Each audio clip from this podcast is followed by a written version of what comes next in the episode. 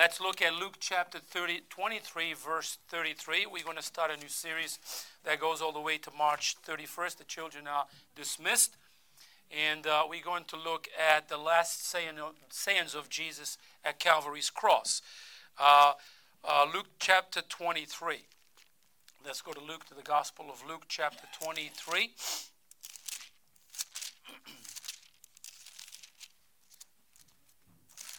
It in a second. If you have your Bible, your iPad, your phone, whatever you have that is God's Word in it, let's look at it at verse 33 and verse 34 in Luke chapter 23. It says, And when they were uh, come to, pl- to the place, I'm sorry, which is called Calvary, they crucified him and their malefactors, one on the right hand and the other on the left. Then said Jesus, Father, forgive them, for they know not what they do. And they are parted as raiment and cast lots. Shall we pray, Heavenly Father? Thank you, Lord, for your willingness to go to Calvary. Lord, He came to this world with a mission. You know what the mission was, was Calvary's cross. Lord, in that time, Lord, the sins of the whole world laid upon your shoulders. You experienced, Lord, as you hang in that cross. The world turned their eyes away from you. God the Father turned his back on you because you were full of sin. Lord, my sin was there. How wonderful it is to be forgiven. Thank you, Lord, for your mercy and your grace this morning. Thank you, Lord, for Calvary, the hope that we have as Christians, that heaven is a sure place. In Jesus' name I pray. Amen. You may be seated. Sometimes, you know, back to basics is good to look at back to Calvary's cross. I said this morning in uh, Sunday school, there was a survey done amongst Christians. Amongst Christians, not people, people that claim to be Christians, an alarming 70% claim that Jesus is not God. What a sad thing to go to a church, sing praises, and worship God. They don't believe that He is the one that He says He claims to be the Almighty God, Jehovah, Yahweh. I tell you what, this church, this pastor believes that Jesus is Yahweh, Jehovah, the Almighty God. That's who He is. That's who He is. So, looking at uh, last moments of Jesus on the cross, we can see that he didn't speak much. But the few words that Jesus spoke were powerful, profound words. They were words of, let me tell you this, life. Most of the people that stood around the cross didn't pay much attention to the words of Jesus, but we should not be surprised because through the centuries, even to our day, many people still don't pay much attention to the last words of Jesus. Even today, when we talk to people, they don't pay much attention to the words of Jesus. They could care less, many of them, about you. You know how many times a day I talk about my Jesus? The Jesus of the Bible, and people roll their eyes on you. And they say, Here he goes again. Oh, yes, here I go again. You go again with you garbage music every day and you garbage talk shows every day. I'll put my show on and praise God, I'll put the Bible on. Amen. You know what? That's what I do. And I do it pridefully. I don't try to be mean to anybody. If you have the right to your ungodly music, I have right to my godly music. If you have a right to your ungodly talk shows, I have a right to have my Bible on. Because you know what? I don't put that, I believe in what I put there. I want to praise my God every day because you know what? Today might be my last day. Or tomorrow might be my last day. I don't know. But as long as I live, I want to praise my Savior. We don't just praise our Savior at the church, even though we meet together, but we praise our Savior when we are alone, in a workplace, in the car, walking in a neighborhood. Places to praise our Savior and to sing the songs of Zion. Because we believe that Jesus is the Almighty God. The one that took the form of a man and went to Calvary's cross, shed his blood for you and me. And the world is closing their ears on the words of Jesus. This Christmas season, oh, this Christmas, yeah, this Christmas just passed by. This Easter, what I like to call Resurrection Sunday, because Easter is not is a not even a Christian word. But let's put the Easter season just for the sake of people understanding. Those who are not Christians who are online watching, let me put it this: It's not about Bugs Bunny and chocolates. All right. Oh, it's a traditional thing. It's good to see beep at him if you see him on the side of the road. You know, but it's not about that. It's about what? Jesus and his resurrection. You know, we uh, Satan has a wonderful thing to do things and deceive people. So Easter comes, oh, let's uh, have those bright colors and those springy colors and happy colors and Easter bunny. And I'm not against Easter bunny. Don't get me wrong here. I'm just saying you cannot put him in the place of Jesus. He doesn't fit there. You know, but our world is doing that, and we need to be careful as Christians that we don't do the same. We don't do the same. So Luke records for us Jesus' last words concerning the crucifixion of our Lord. There's no great detail, just a simplest, simple statement that came from the lips of Jesus here. And look what it says Father, forgive them, for they not know what they do. Now you have to think about these words came through an immense, intense pain. Remember, Jesus has been scourged by the Romans. And you know, like, he didn't come out of that thing and say, Oh, look at me, I got scourged, now give me the cross. Oh, no, no, no, that's not what it was.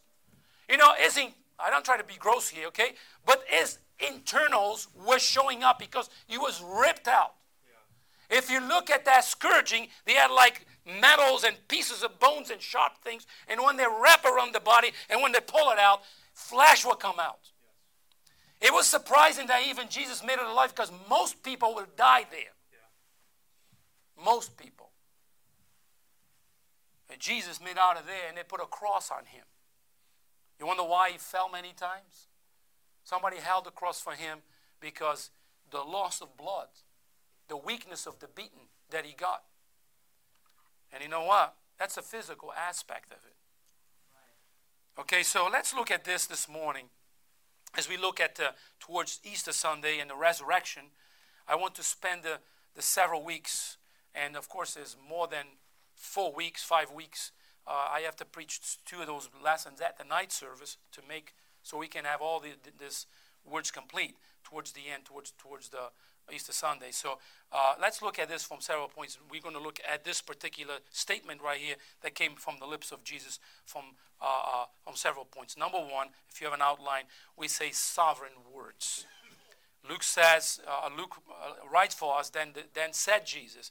Father, forgive them, for they not know what they do. And they parted as remnants and cast lots.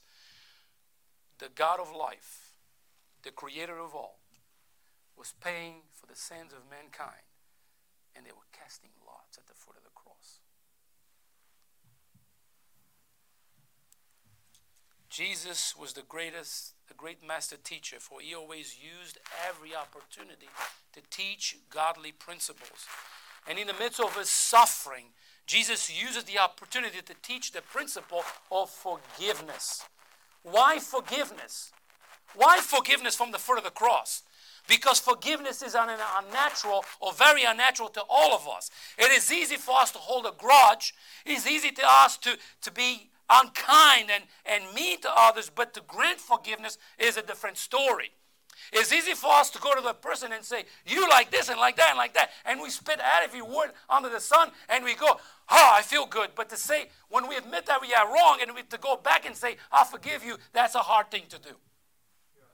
Because now, you know, usually when we go and tell, or we think we're right, tell them what they need to hear, it's we're full of pride. When we see we need to ask forgiveness, that uh, requires humility. And some people are not willing to go there. You see, Jesus teaches us that even in our last breath, we can still forgive those who have wronged us.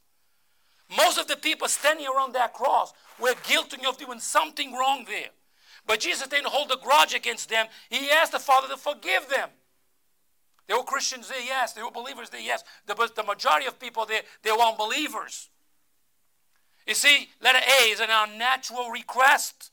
We must keep in mind that Jesus Christ our Lord was, full, was fully God and yet he was fully man. He was 100% God, he was 100% man. It would be naive in our part to assume that Jesus in his humanity didn't suffer any pain at all. He felt every blow that he received. He felt the spit on his face. He felt the crown of thorns placed on his head. He felt the nails going through his hands and feet. He felt every physical evil action done unto him. He felt the same emotions that we feel. He felt the same pain that we feel. Jesus dealt with the same temptations that we endure.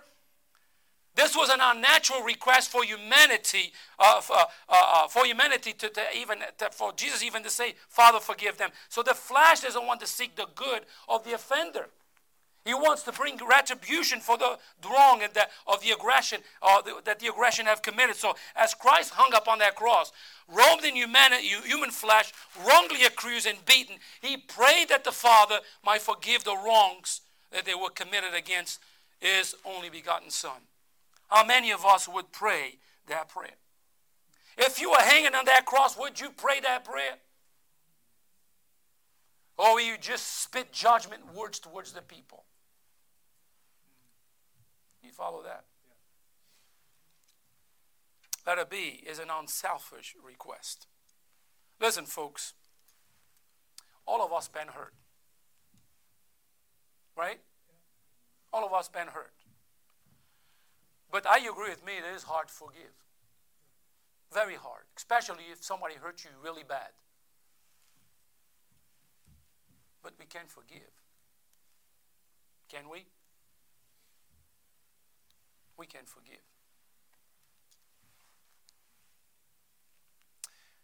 If this been a mere man hanging on, upon the cross, he would likely have prayed for God to judge the injustice that he was suffering on the cross.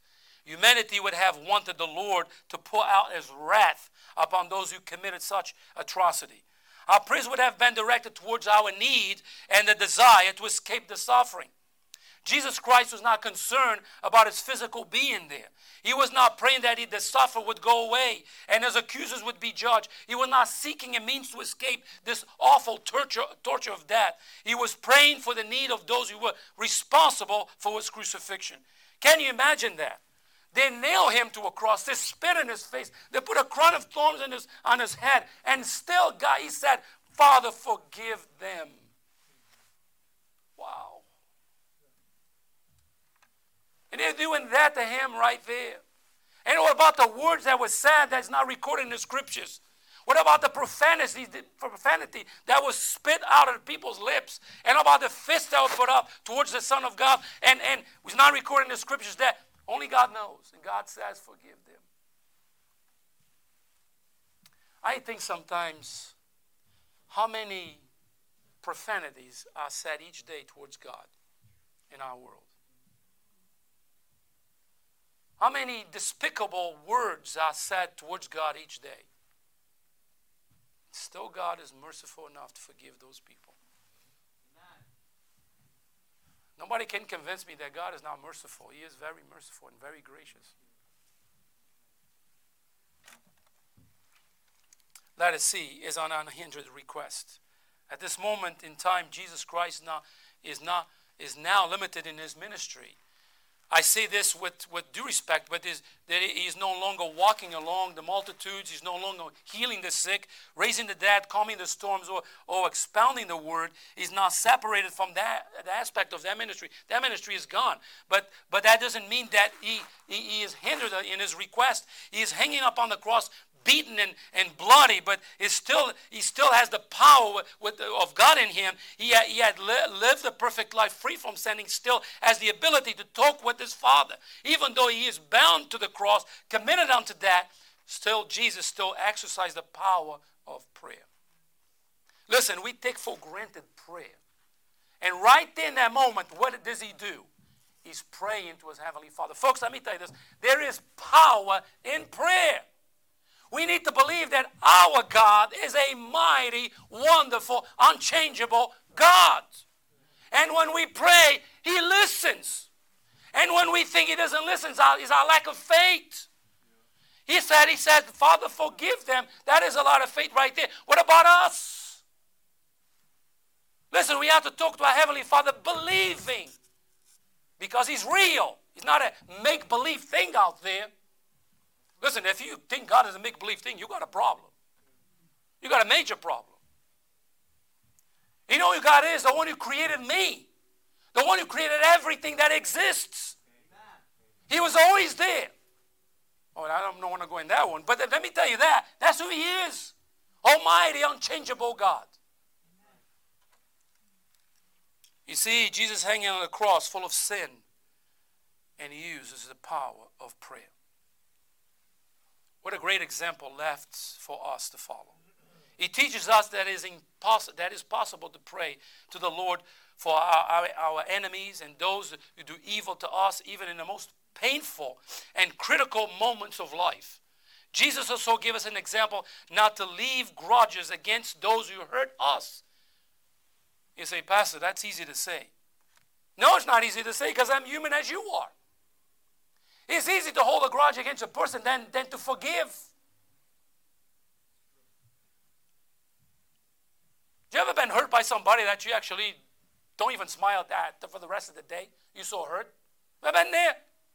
Am I the only one? I tell you, I, I, smile a lot, and it's hard for me to just, mm-hmm. but sometimes happens. But God wants us to forgive. Jesus demonstrated us that love is the key to forgiveness. Why? He asked that because he loved the unlovable. He loves his enemies. Jesus demonstrated to us love should be the greatest motivator for everything that we do. You see, even though those religious people hated Jesus and wanted him dead, Jesus loved them enough to pray for them. Think about it. Jesus prayed to his Father to forgive the actions of the enemies. Folks, how often do we pray for our enemies?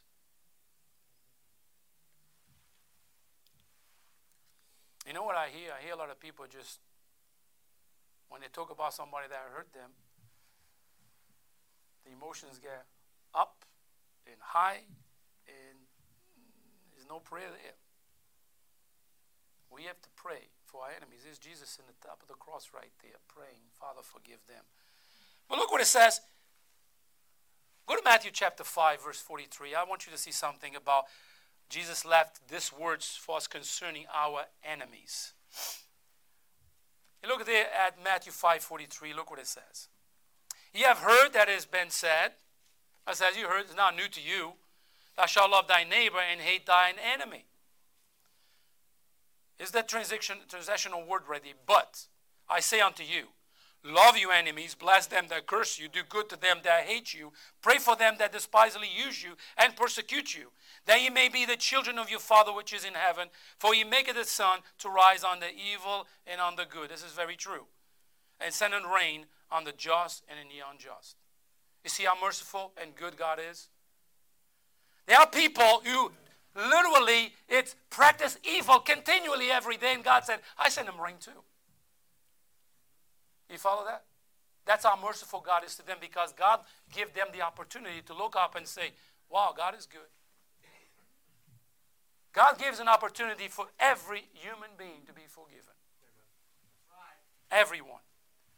Point number two, we see uh, sympathetic words. This is also a prayer of sympathy as Christ well understood the need of mankind. Jesus took behind that moment a, of hate and evil doing in the heart of man right there. He took that moment right there. He knew the destiny of mankind. He knew where the entire race of human race is heading to. And God, in the fullness of time, came what? To go to Calvary's cross so the human race won't go, all, all of us go to hell. See that A, we say Jesus' persistence. Look what it says in number three. Then Jesus said, the word is translated from the Greek word lego, which is, is in the perfect tense right here. That simply indicates a continuous action. That confirms to us that Christ prayed this prayer more than one time. Okay, don't misunderstand me here. He maybe only spoke to the audience one, but in his heart and his mind, he's continually saying, Father, forgive them, for they don't know what they're doing. Father, forgive them, for they not know what they're doing. When, they were, when he was on the ground, they were nailed to a cross, he was looking at them and saying, Father, forgive them, for they not knowing what they're doing to me. Father, forgive. It was a continual thing. Only came out of his lips one time. You see, we can pray with our minds. That's what Jesus was doing. He was suffering. He was hurting. He had got a tremendous beat. Now they put those nails right through his hands and through his feet. And he continually was saying, Father, forgive them. Never came out of his lips. But that's what the tense of the verse says right then. Jesus then said, Jesus. Let it be. We see Jesus' petition. Christ, Jesus Christ couldn't pray for, could, couldn't pray for anything at this moment, yet his focus was on man's greatest needs. He prayed for the forgiveness of sinners. He knew that they were separated from God in sin. He knew that unless they were pardoned and forgiven, that, the, that their sin would result on inter, in eternal separation and death. He didn't pray, Father, condemn them or destroy them. He was not seeking their judgment, he sought their forgiveness. He couldn't pray for comfort while enduring the cross. He couldn't pray for strength to endure. He could, he could pray, I mean, he could pray for those things. He, uh, uh, he, he, could even pray for the angels of heaven to rescue him from his torment. None of these petitions were offered from his lips. He prayed well, uh, to the God the Father for mercy and forgiveness for mankind. Are you sensing the intensity of Jesus' prayer? Folks, this was not a senseless second prayer, so to speak. It was a loving and caring prayer. In the midst of suffering and the evil that was being done to our Savior, he looked at those men. He prayed for them. Think about it. We were not there, but we can use our imagination because all of us have one. Can you see the rage in those people's minds and eyes and as they took those nails and spike and just ran through his feet and his hands. It's not normal for somebody to get something and nail somebody to a pole. It's not a normal thing for a human being to do. It's got to be rage and anger and wrath going on to have that hate to do that. They did it. They did it. Imagine when he was at the pole and they were scourging him. Jesus suffered immensely for me and you. Let us see, we see, we see Jesus' passion. One could never doubt or deny the passion of Jesus Christ right here. It was beyond our ability to comprehend the torment of the cross. For an example, in the Philippines during Easter time, there are uh, many people who march through the streets carrying crosses, and many of them also try to experience the pains of the cross by being crucified. Listen, please, I personally admire those people who try to imitate the Lord Jesus even through uh, uh, and go through the, through that. But but let me tell you, but as much as they try, they can never compare what Jesus suffered for us. They didn't go to the Roman pole. They didn't get scourged. They didn't get beaten like that. They didn't carry our sin like Jesus did. So much sin Jesus had on him that God the Father turned his back on his son. Can you imagine? When Jesus was hanging on the cross, Jesus was alone. The world turned his back on God. God the Father turned his back on his son. It's something that Jesus never experienced before. And I tell you what, we can look at the physical aspect, we don't understand the spiritual aspect. We never will. Maybe in heaven someday when we get to heaven. But Jesus did that for me and you. I tell you what. Praise the Lord for what he did. Praise the Lord for Calvary, for shed blood. Praise the Lord that Jesus went there willingly because he knew that you and I would be born many years later and you need a salvation. And I need a salvation. And folks, to this very day, thousands upon thousands are rejecting the free gift of salvation. Right. They mock God, They laugh at God, laugh at His church, laugh at His people, laugh everything that they call religious. You know what they say? The church is full of hypocrites. I think there's more hypocrites outside the church than in the church. Amen. They're denying and they're rejecting the very hope that they need. Let me put it this way I saw uh, uh, a movie this week, and this man was very hurt. It was, a, it was actually a painful movie to watch.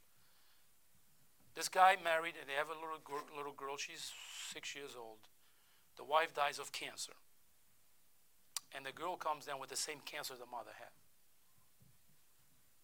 And the mother, the kid died too. And he did not understand. He was mad at God. But before that, there was treatments going on. And he got mad at the doctor and he grabbed the doctor and he shook the doctor and he said, What can you do for my daughter? My daughter cannot die. And he said, Sir, let me give you something for thought right here so you can understand what's going on here. We're all dying. We're all going to die. We just try to prolong life.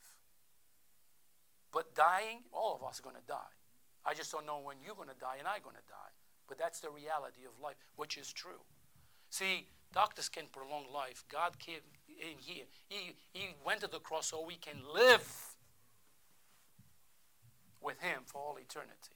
And people, even today, are doing this. I don't want that gift. I don't want your salvation. You know why? Because they love their sin more than they love God. What it is. The Bible is clear what the Bible says. You see, he endured the torments of the cross. His genuine passion was revealed. His desire was to see men receive salvation. His passion was to provide to their redemption. His passion was, uh, was the forgiveness and re- reconciliation of huma- humanity to God. So, number three, we see sincere words. Look again in our text. It says, Father, forgive them, for they not know what they do. Without sincerity our, of heart, our words are? Meaningless. If we are to grant forgiveness to anyone, we must mean what we say. Folks, talk is cheap, for anyone can just speak and they, what they want. But when we back our words with our actions, our words become what? Powerful. Why these words are powerful? Because Jesus backed up his words with his life and he was sincere, and salvation is true and real. If we ask somebody to forgive us, we have to ask somebody to say, I forgive you. Be sincere in what you say. Otherwise, the words are meaningless. They don't mean anything. They have no base, no, no, no weight, no foundation. No one took his life. He gave us life so that we could live. Jesus was not a victim of the Roman Empire. He gave us life. His words, Father, forgive them, for they not know what they do, were meaningful, meaning, meaningful words. For Jesus' desire, uh, for, uh, desire was for those, uh, for those who were crucifying him to see the, true, the truth, that he was, uh, he was ended, uh, I'm sorry, that he was indeed the promised Messiah. They could see that Jesus was the only hope that they have. We're going to look about the two people on the cross. How you put your faith and trust on some bloody mess next to you. See, we look at crucifix today and we say, oh, look at the poor Jesus. You wouldn't even recognize him. That's how much of a beaten Jesus got physically. We see this beautiful Jesus. No, no, it's not what it was. No, no, no. You would not recognize what was there. But he did it for you and me. No, no, letter A, we look at on that third, third point man's ignorance. Jesus declared that they didn't even that, that, that they, I'm sorry, they didn't even know what they were doing. They hadn't perceived the enormity of, of the injustice that they were being crucified, uh, they, were, they were being carried that day. Many of those men who are unaware of the lies that been, they were been told about Jesus. Keep in mind that the religious leaders had nothing that they could point a finger at Jesus to. But they claim their claims were full of lies. They claimed, the claims display that they were the sons of the devil, and as Jesus accused him to be, or them to be. Jesus was falsely accused in order for they to, that they would crucify him. Many of those men were crucifying an innocent man who, ignorant, uh, who ignorantly they thought that he was guilty. Most were unaware of the holiness and perfection of Christ. You know why? Because in the past they killed the prophets as well. So when they were telling lies, they said, This is another one of the prophets that we're just going to get rid of it. No, he was the Messiah. Look what, look what the Bible says. He came to his own, and his own received him not. The Jewish people were looking for a political leader and forgot the scriptures. When he was going to come as the promised Messiah, like God promised his people. And when he show up in the scene, nobody recognized him. The Bible says also to us today, when I come back, when I return, what I found, what I find faith upon the earth. It's amazing where we're heading, as where Christianity is heading. We are bringing the world inside the church, and we think it's okay. What a sad time that we're living in today. I rejoice that God is patient and loving. I'm glad that He went to, we went to the, to, the, to the cross for you and for me. But I tell you what, these people are ignorant to the fact they were lied to. So they, they proceeded to crucify the Lord. So unfortunately, there are many people in this world who are ignorant when it comes to Jesus, His word, His promise, His gospel, and His heaven.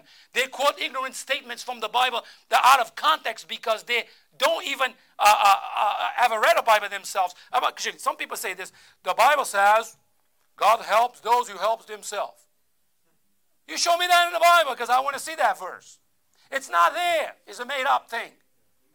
You know what? God helps those who cannot help themselves. I cannot save myself, but God can. God can. When I get to heaven, uh, when I die, I'll take care of myself. No, you won't. When I die, I'll go to heaven because I deserve. No, you don't. But I'm a good person. I never killed. I never stole. I never, I never robbed a bank. I'm good. No, you're not. Because we're talking to a holy God, not your buddy that you sit with and have a meal with or whatever. You see, let it be man's indifference. Surely there were those who had been exposed to the truth there. There were those who had witnessed the miracles. They had heard Jesus speak with authority and power. They had knowledge that he was, he was not like any other man. They knew that Jesus was special, and yet many of them rejected him. When Jesus walked in the city walls, through the city walls of Jerusalem, the people rejoiced and said, Hosanna. Can you say the rest? The and the highest. They were celebrating the Messiah, and the same cele- people that said, oh, most of them that celebrated that is the ones that said, crucified him, crucified him. It's amazing how people change their ways very quick. They were indifferent. They were not uh, even aware of the, uh, the, the, um, of what they were doing here. I'm convinced that, that Christ was praying even to those who rejected him.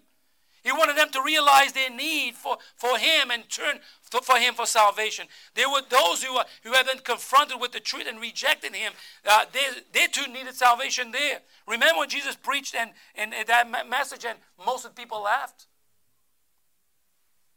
Only his disciples were left behind. And what did he say? Do you want to leave me too? They broke Jesus' heart right there. Let us see, we see man's iniquity, inadequacy, I'm sorry. Our Lord knew that it was humanity only hope. Apart from him, they would remain in their sins, condemned before God. Christ prayed pray for mercy for sinful men. He wanted them to have the opportunity of salvation and forgiveness. Let me put it this way, folks. Without Calvary, there's no heaven. Without the shed blood, because many religions don't even even want to believe anymore in the blood atonement of Jesus Christ. Without the shed blood, there's no salvation. We think in our own little minds that we have that we are everything that it is. We are own little gods, and we get to heaven, we deserve everything. Is no, we don't deserve anything. We should thank God every day that He give us a new day. You know what? Jesus went there, and He went there because He wanted the human race to have an opportunity of salvation. Let me put it this way God created mankind. God made a perfect place, paradise, right? For men and women to be there. Who turned his back on God? Mankind. God never turned his back on men. And right there, God promised a Messiah, somebody that would come to redeem men from their sin. And through the ages, people were looking for that promise. And he came as he promised. He was born to Bethlehem, Judea, as a baby. He grew in the midst of his people. He preached the gospel. He healed the sick. He raised the dead. He did all that so they knew that he was what he said he was. Because what he was doing is it was that exactly what the scriptures talk about. It. People could read it and say, This is it. This is him. And what they did, they crucified him. And in the midst of that cross, when he was hanging in that cross, he said, Father, forgive them. They don't have no idea what they're doing here. Can you, uh, my mind sometimes even goes there. can you imagine when those people died? The ones that got that, that hammer and put that nail through his hands. Can you imagine when they die and they saw the very one that they crucified? Talking about face to face meeting right there. I believe they recognize him, the King of Kings and the Lord of Lords. I believe that they not. They realize that they made, commit a big mistake. You know what? The Lord asked, Father, forgive them, but ultimately those people had to open their mouths and ask forgiveness. The Lord, the Lord Jesus was asking the opportunity for them to have the opportunity to ask forgiveness. And you know what? It was available to them. But ultimately, we have to open our mouth and confess that He, he is Lord of all. You see, He left heaven because of them and because of you. He went to Calvary because of you. He was crucified to pay the penalty that you can never pay. He rose from the dead for you and for me.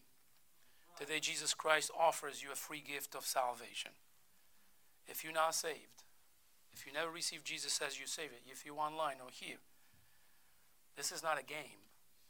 This is not to get people to church. This is not about religion. This is about life because you will die I will die. The rich and poor die. The famous die too. I mean, people I shook up the other day is a guy from uh, the Red Sox about three or four months ago. Uh, what's his name? I got his name right. He died of cancer. His wife just died too. They left their kids behind and they were not very old. People say, well, you know, the rich have a lot of money, they have all kinds. No, they died too. Rich and poor, they die too. And you know what? At the foot of the cross, no matter how much money you have, we're all the same. Right. Needy people. Number four, we see sufficient words. I'm almost done. Sufficient words. Listen, Father, forgive them for they don't know what they do. Jesus' few words were sufficient for people to turn their hearts towards Him. Most of the people standing there around the cross either witness, were recipients, or heard of Jesus' miracles. They knew who He was. You see, Jesus did, did what Jesus did was more than enough to prove that he was indeed the Messiah, the Son of the living God. He, he really didn't need to do anything else to prove who he was because he did enough.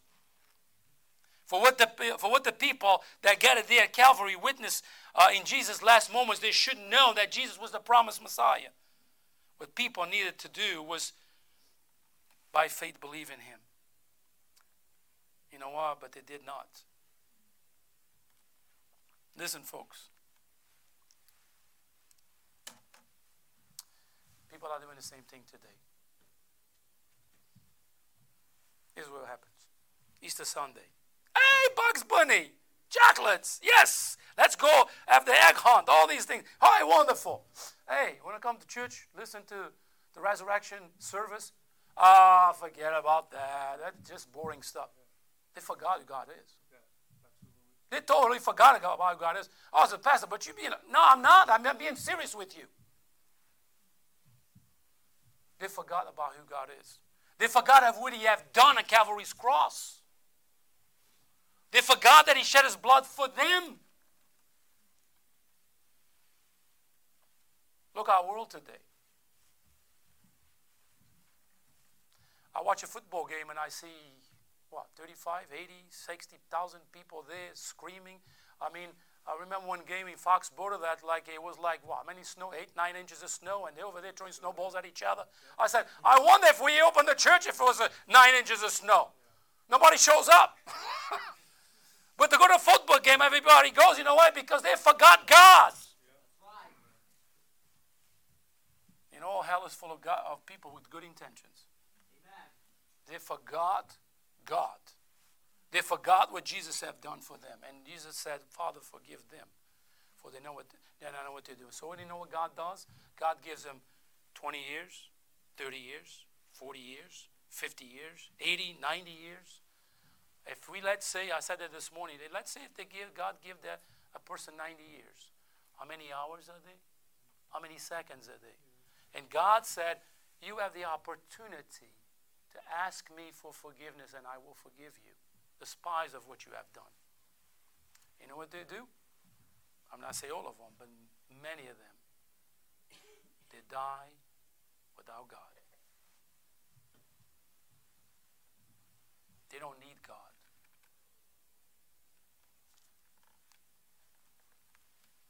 That's what they do. They totally forget of who God is. The world is full of those type of people.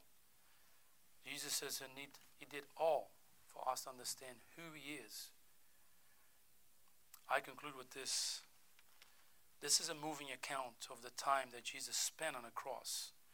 It was a time of suffering unlike any ever, and I'm sorry, any ever endured. His focus was not upon the pain, but upon humanity. Jesus Christ was concerned for those who needed a Savior. He prayed for sinful, uh, for, for a sinful world, and as he bled and died. Jesus Christ died so that all might be forgiven and have eternal life. Do you know Him as your personal Savior? Let me put it this way if you were to drop dead right now, are you 100% sure that you're going to heaven?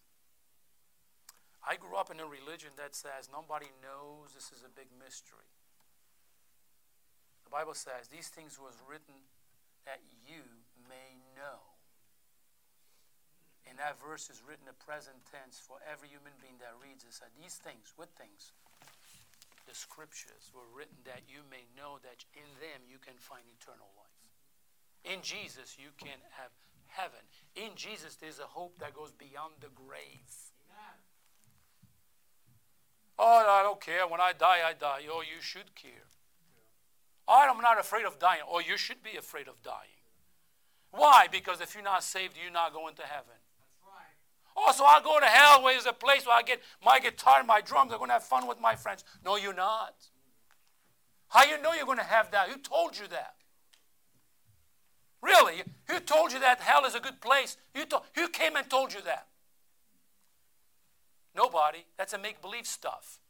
But Jesus told a story about someone that is there, still there, because there's no way out. See, people think, they, thought, listen, we have one life to live, one decision to make. We reject Jesus or we accept him. We believe who he is or we reject him. And that's it's for every single person to do.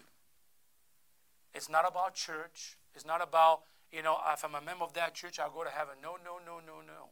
It's about Jesus and Jesus alone. Put your faith and place in Jesus Christ alone. He is the Savior. We have to believe in what He said to be true. We have to believe that He's God Almighty. We have to believe that he, what He did is enough to save us and say, I'll put my faith in you, Lord.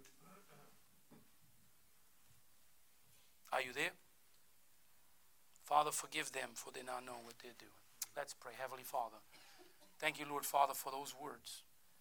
And according to the scriptures, Lord, to the tense of the verb, we can understand that you continually said those words. Father, forgive them for they not know what they're doing. Lord, how many people even today that we have in our world will put you back on the cross and do even worse to you today. The heart of man is desperately wicked, Lord. Thank you, Lord, for salvation. Thank you, Lord, that we have hope that goes beyond that cold grave. Thank you, Lord, that we have a new heaven and new earth promised for us, and we'll be with you for all eternity. In Jesus' name I pray. Amen. If you could stand, please. We have a song of invitation this morning.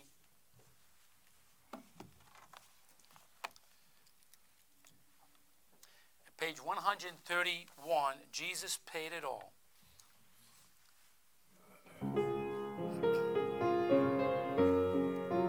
You doubt what Jesus done for you, He paid it all for you. I have heard the Savior say, Thy strength indeed is small. Child of weakness, watch and pray. Find in me thine all in all. Jesus paid it all.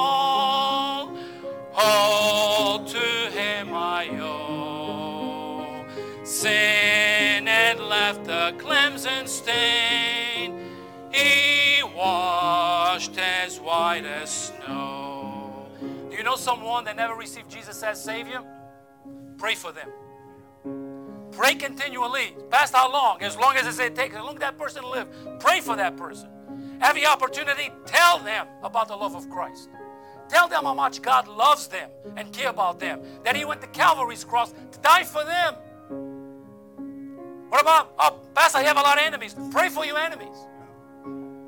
Don't you know before you got saved, you were an enemy of God? And God saved you. Folks, salvation is a wonderful gift. A gift that we don't even comprehend. But I tell you what, I'm glad I'm saved. And I believe that. Are you glad you're saved too, isn't it?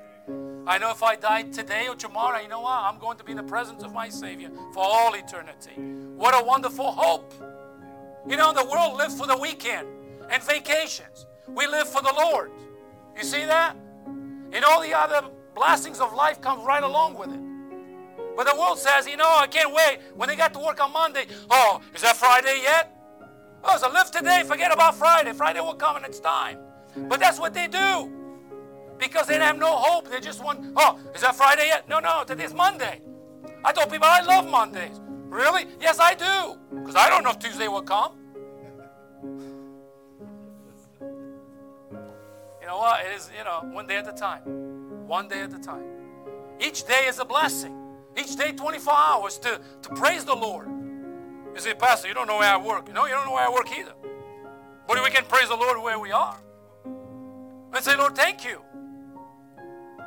Sing this song. Jesus paid it all. What a wonderful song. Second verse, our last verse.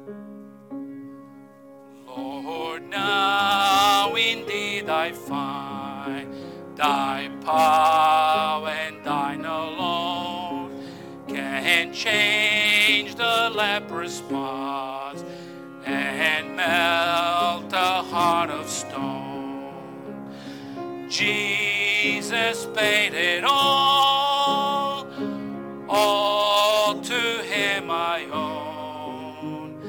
Sin has left a crimson stain, he washed Amen. So tonight we will continue on our series on the minds. We're talking about different types of minds. And tonight we're looking at another mind tonight. So if you, uh, we encourage you to come to church tonight as we have our second worship service.